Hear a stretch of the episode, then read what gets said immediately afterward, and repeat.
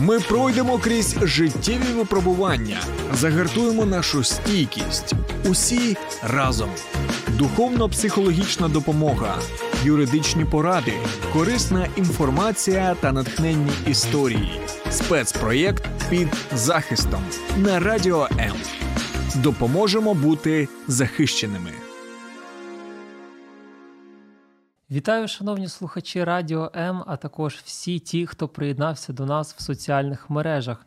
Це вже знайома вам програма Час на право у спецпроєкті під захистом.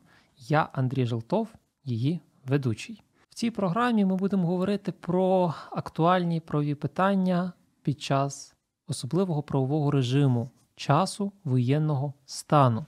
В ЗСУ сьогодні знаходиться понад 50 тисяч жінок. Це морально стійкі та витривалі люди. За офіційною інформацією, яка міститься у Міністерства оборони, сьогодні у нас є і танкістки, і артилеристки, і жінки-піхотинці. Ця програма буде особливо корисною для тих, хто ще з жінок ніяким чином не пов'язаний з військовою сферою. Ми будемо говорити про перспективи мобілізації жінок і загалом про постановку на військовий облік, що він собою передбачає. Це власне тема нашої сьогоднішньої програми. Долучайтесь до радіо М в соцмережах, пишіть ваші відгуки, коментарі. Для нас це правда. Дуже дійсно важливо. Розповідайте про те, що вам болить, яка б тема була б цікавішою саме з точки зору права, правової тематики в умовах воєнного стану. Як нас знайти в соціальних мережах дуже легко. Далі коротко про це.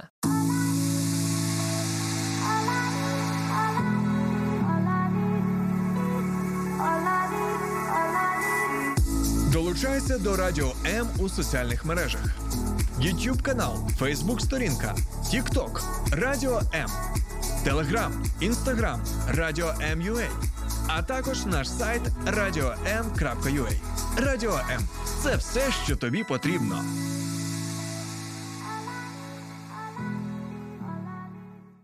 Заступниця міністра оборони Ганна Маляр на другому саміті перших леді та джентльменів в липні цього року повідомила про те, що загалом було два основних сплески, коли жінки йшли в армію у 2014 та у 2022. Це видається абсолютно цілком логічним. Ми живемо в той непростий час, коли не тільки чоловіки, але й жінки боронять нашу країну. На підтвердження своєї тези хотів би навести частину 12 статті 1 закону про військовий обов'язок і військову службу, в якій говориться про те, що жінки виконують військовий обов'язок на рівних засадах з чоловіками.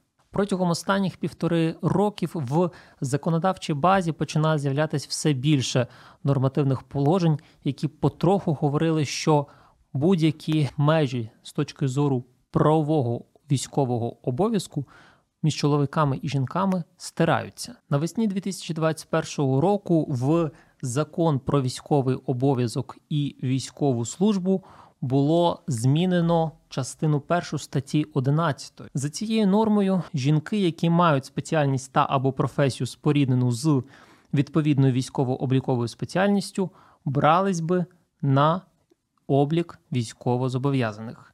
Було наголошено, що такі спеціальності професії визначаються насамперед Міноборони.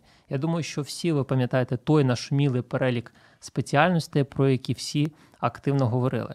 Наразі важливо підмітити те, що цей перелік скоротили. Верховна Рада прибрала цей імператив із закону, зобов'язавши точно ставати на військовий облік саме жінкам-медикам. Інші жінки з переліку професій та спеціальностей, який визначається Міністерством оборони, можуть у свою чергу зробити це добровільно. Хочуть, стають на військовий облік, хочуть, не стають. Закон сьогодні зобов'язує ставати на військовий облік тільки жінкам-медикам. Тобто можуть ставати і повинні ставати насамперед медсестри, лікарки, стоматологині, ветеринарки, фізіотерапевтки, фармацевтки.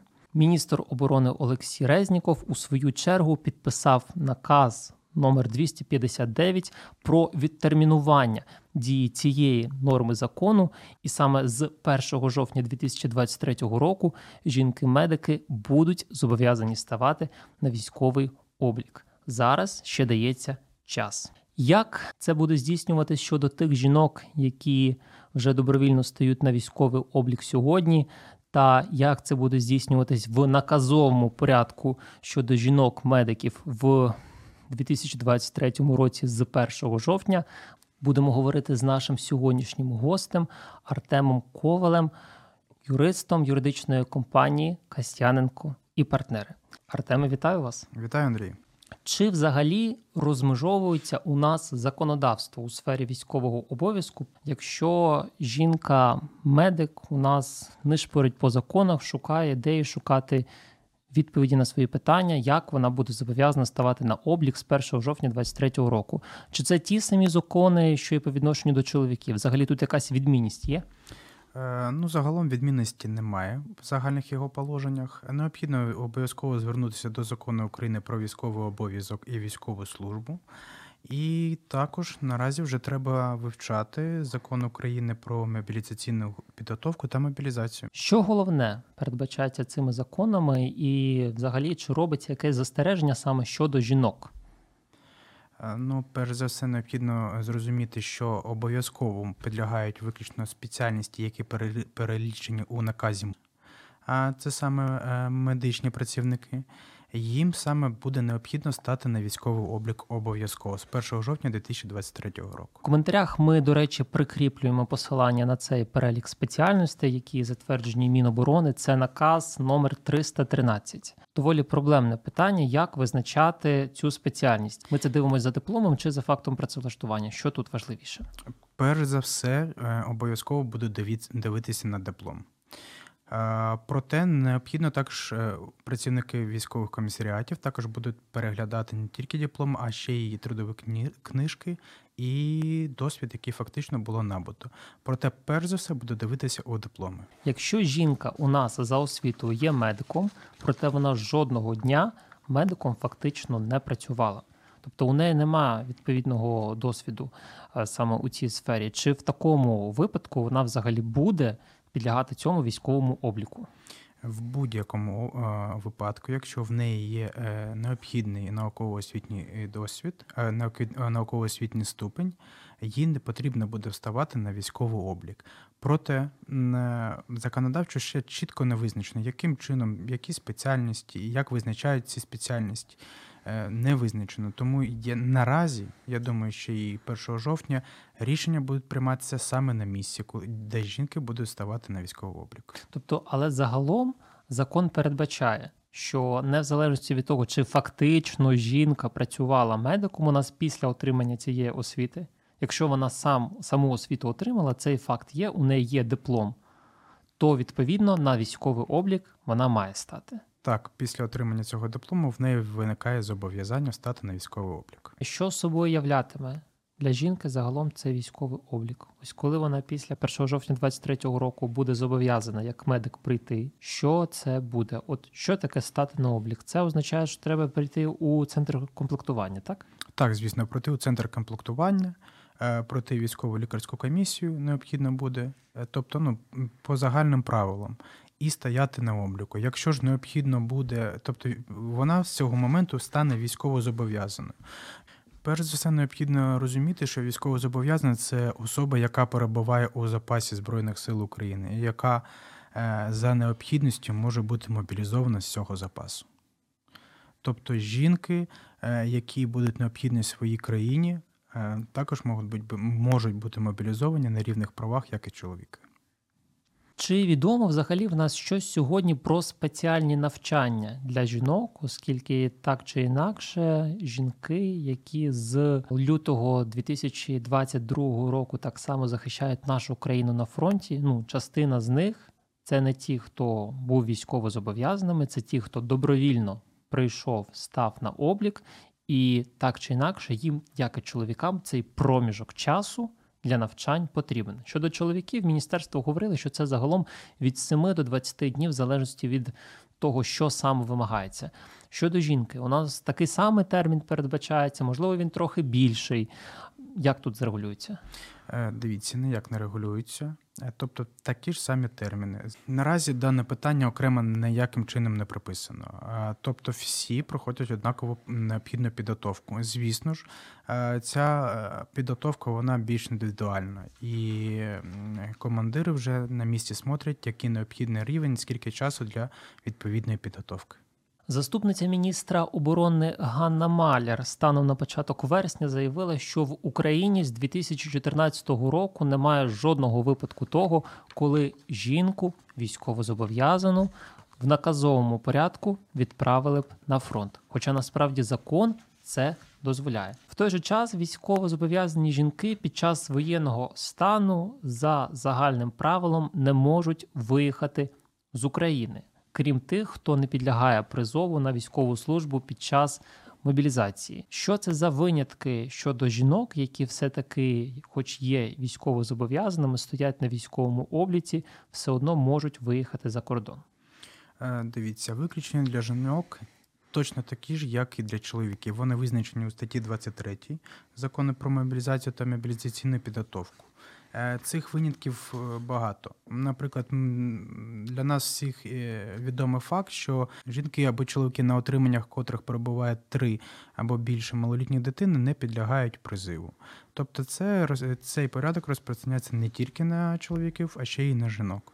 Якщо на отриманні жінки або чоловіка, якщо він самостійно виховує дитину, яка не досягла 18 років, вона не підлягає військовому, не підлягає до військового призиву. Якщо ж на отриманні перебуває дитина-інвалід, також не не передбачено її військовий обов'язок. Тобто перелік дуже великий насправді.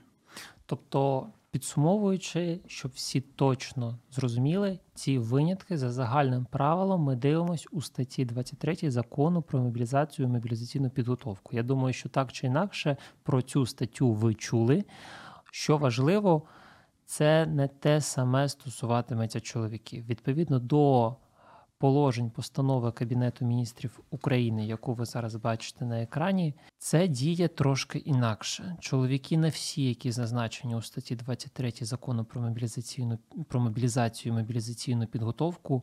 Можуть виїхати так чи інакше, у нас все одно може настати той день, коли відбудеться мобілізація тих військовозобов'язаних жінок, які вже на обліку перебувають.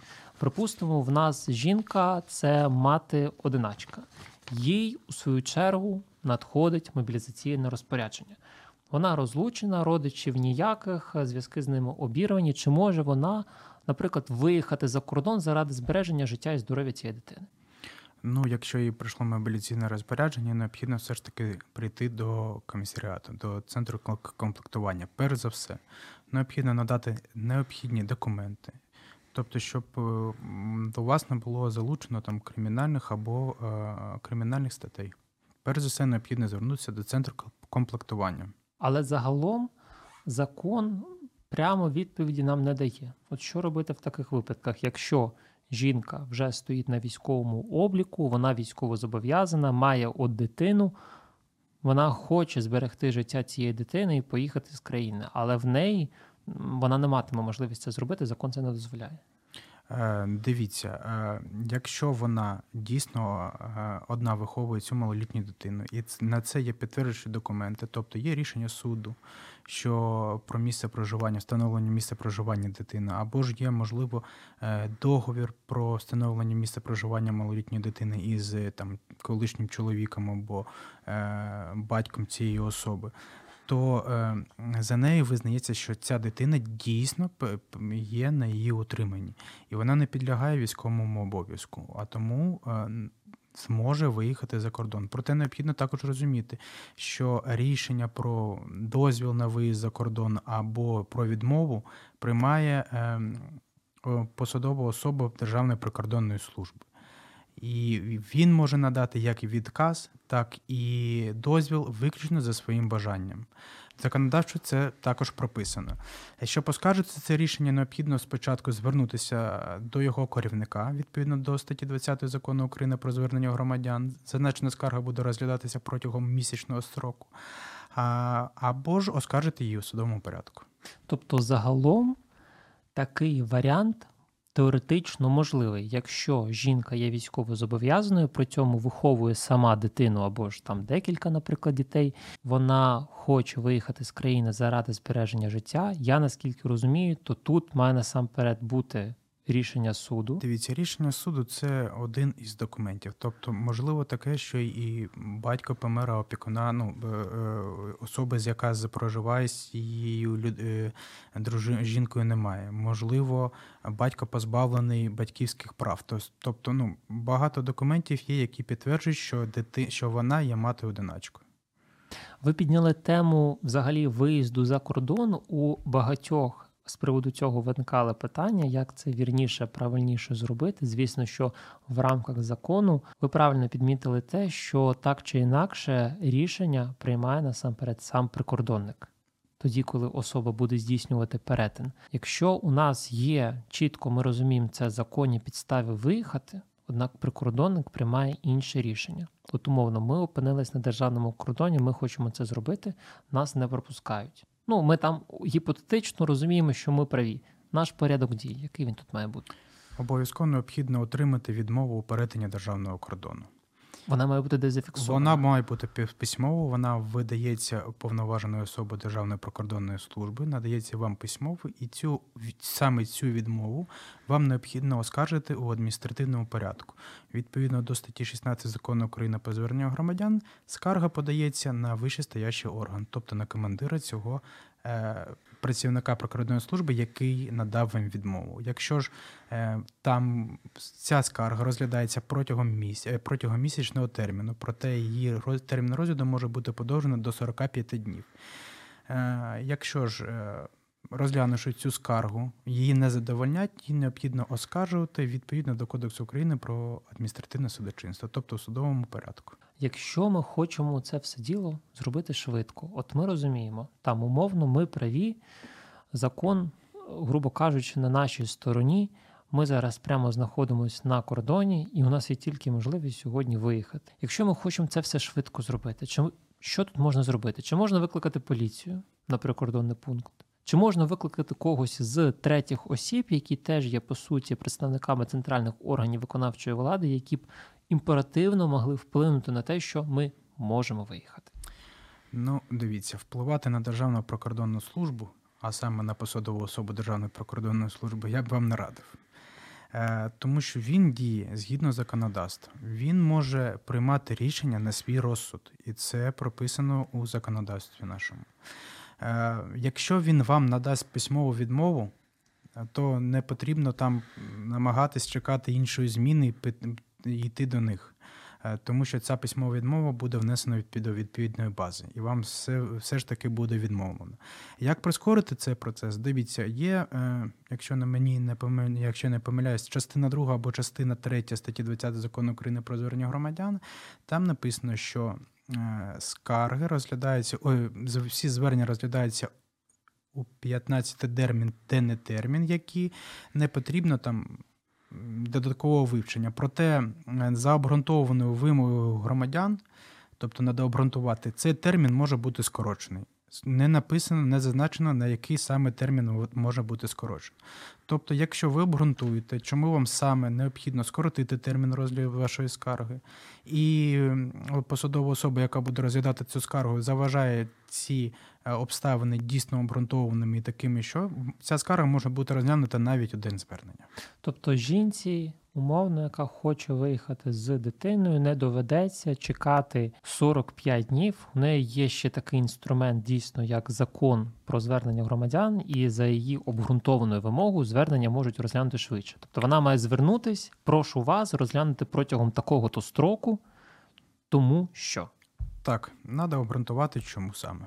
Якщо у нас жінка не хоче їхати за кордон, бо вона розуміє свої фінансові труднощі і планує лишатися в Україні. При цьому, знову ж таки, в неї є малолітня дитина, нема нікого з родичів, нема батьків, тобто нема на кого лишити цю дитину. Вона лишається в Україні, вона нікуди не їде.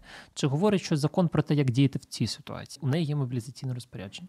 Звісно, е, з тим мобілізаційним розпорядженням, а також е, також з усіма документами, що підтверджують, що вона мати одиначка, що вона виховує одна цю дитину, необхідно звернутися до центру комплектування, до територіального центру комплектування, і там буде там буде винесено відповідне рішення, відповідно до якого вас не будуть призивати на військову службу. Якщо говорити про те, чи можливий такий варіант, що все одно її призвуть, і дитина буде залишена на опікуна, який буде призначений органом опіки опіклування або судом, я впевнений, що такий варіант точно не буде відбуватися, оскільки це трошки вже схоже на правове невігластво, коли матір все одно зобов'язують залишити свою дитину з іншими і виконувати свій обов'язок. Так чи інакше, права та обов'язки у нас напряму фіксуються в законі. Її права як матері в сімейному кодексі, і є підстава вважати, що такого рішення не буде. Про те, що вона має їхати, а дитина лишається на опікуна, який призначається судом або органом опіки та піклування. Е, Так, звісно, такої ситуації не повинно бути. Е, Також необхідно розуміти, що в центрі комплектування також сидять люди, в основному це чоловіки, які бачать і також приймають рішення на власний розсуд. Вони бачать, що є малолітня дитина, є матір. Е, Цю дитину немає на кого залишити, і я впевнений на всі 100%, що такого рішення щодо там е, призначення опікуна вони ніколи не ухвалять. Чи може держава самостійно у нас подбати про життя і здоров'я цієї дитини, якщо мати все-таки якраз таки інша ситуація? На всі 100% прагне потрапити на фронт, вона у нас військово зобов'язана. Що робити тоді з дитиною? На кого вона лишається, якщо нікого іншого нема? Ну, питання доволі таке гостре, я вам хочу сказати, тому що чітких е, дій у законодавстві не визначено. Тобто, ну, перш за все, щоб я робив, це обов'язково звертався до служби, до служби у справах дітей. Ось, е, щоб вони визначали, що робити з цією дитиною. Тобто, можливо, це буде якийсь опікун, можливо, ще будь-який заклад. Е, Ну, Проте ну, чітких дій не можу сказати. Не можу собі навіть уявити, щоб якась мати змогла залишити свою дитину та покинути її, грубо кажучи, на произвол долі. Якщо жінка є військовозобов'язаною і підлягає обліку, однак вона цього не здійснює, може бути застосована адміністративна відповідальність. Стаття 210.1 Кодексу про адміністративні правопорушення. Ця стаття загалом не бачить різниці між чоловіками і жінками, які однаково є військовозобов'язаними, вони будуть підлягати адміністративній відповідальності. В той же час, що важливо, частині першій статті 210 Кодексу про адміністративні правопорушення говориться про порушення призовниками, військовозобов'язаними резервістами правил військового обліку. Що означає таке формулювання те, що для притягнення жінки до адміністративної відповідальності вона насамперед має бути військовозобов'язаною. Тобто має виникнути цей юридичний момент, коли вона вже вважається військовозобов'язаною. Настає 1 жовтня 2023 року. Медик. Вона автоматично стає військовозобов'язаною, чи їй потрібно стати на цей облік? Ну, дивіться, 210 КУПАП е, регламентує те порушення саме правил військового обліку. Тобто, за правилами військового обліку, жінки, які досягли 18 років і до 60 років, зобов'язані, саме е, які перечислені у наказі Міністерства оборони, зобов'язані стати на облік.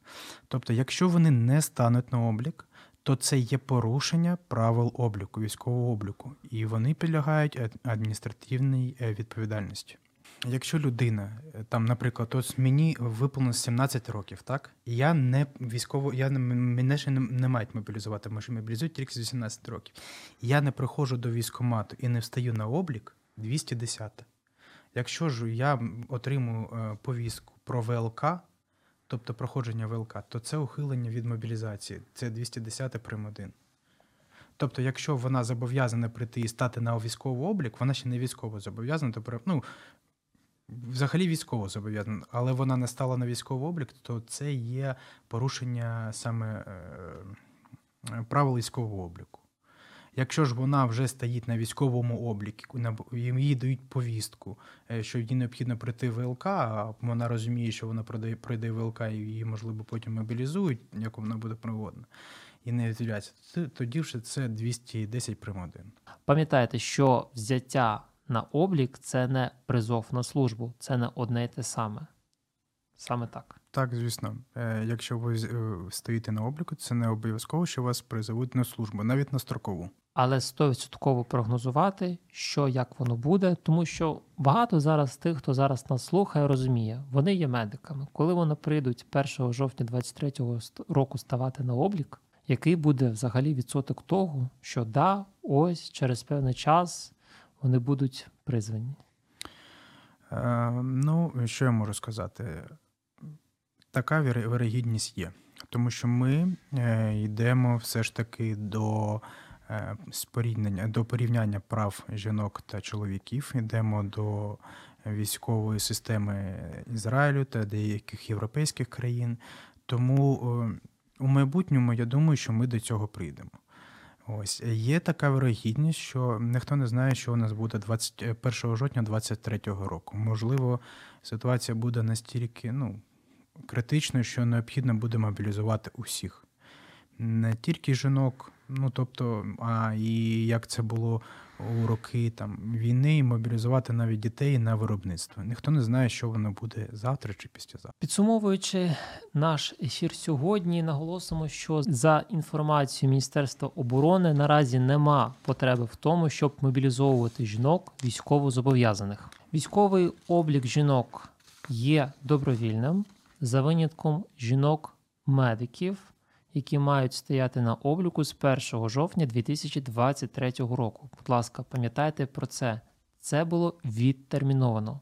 За законом, у нас сьогодні вони вже мають ставати на облік, однак подовжили трошки дію моменту, коли ця норма буде застосована, і це відбудеться 1 жовтня 2023 року. Загалом зміни в законодавстві щодо військового обліку є доволі динамічними.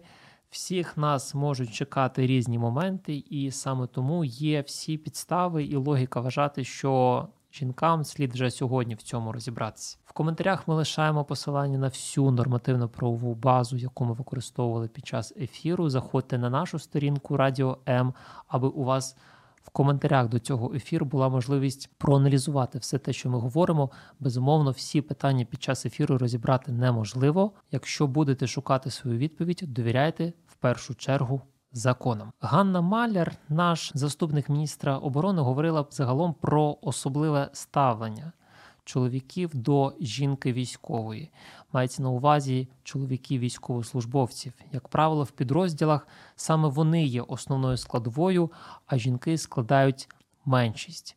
Коли серед них є жінка, вона є певним талісманом, якого треба охороняти, за яким треба піклуватись.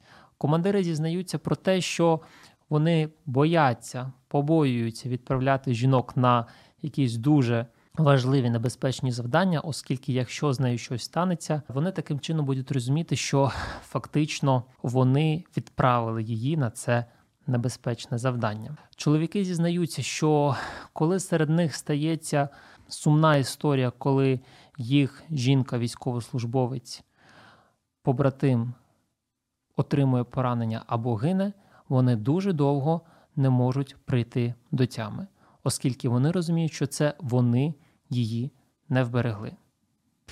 Бережіть себе, бережіть жінок. Я вам дуже дякую за нашу сьогоднішню плідну розмову. Я думаю, що багато з жінок, особливо ті, які сьогодні не є військовозобов'язаними, вони почули, що собою взагалі буде являти процес мобілізації, призову, і які є особливості саме щодо них, щодо жінок оскільки так чи інакше у нас сьогодні в законодавстві є багато новацій. Хай ніколи не буде приводів для горя, все буде тільки добре, всі будуть в безпеці, живі, здорові. Дай Бог нам всім перемоги. Слава Україні! Героям слава! До побачення! До побачення. Дякую вам, Андрію, і дякую всім е, нашим військовим. Неважливо, жінка це або чоловік. Ми пройдемо крізь життєві випробування, загартуємо нашу стійкість. Усі разом. Духовно-психологічна допомога, юридичні поради, корисна інформація та натхненні історії. Спецпроєкт під захистом на радіо М. Допоможемо бути захищеними.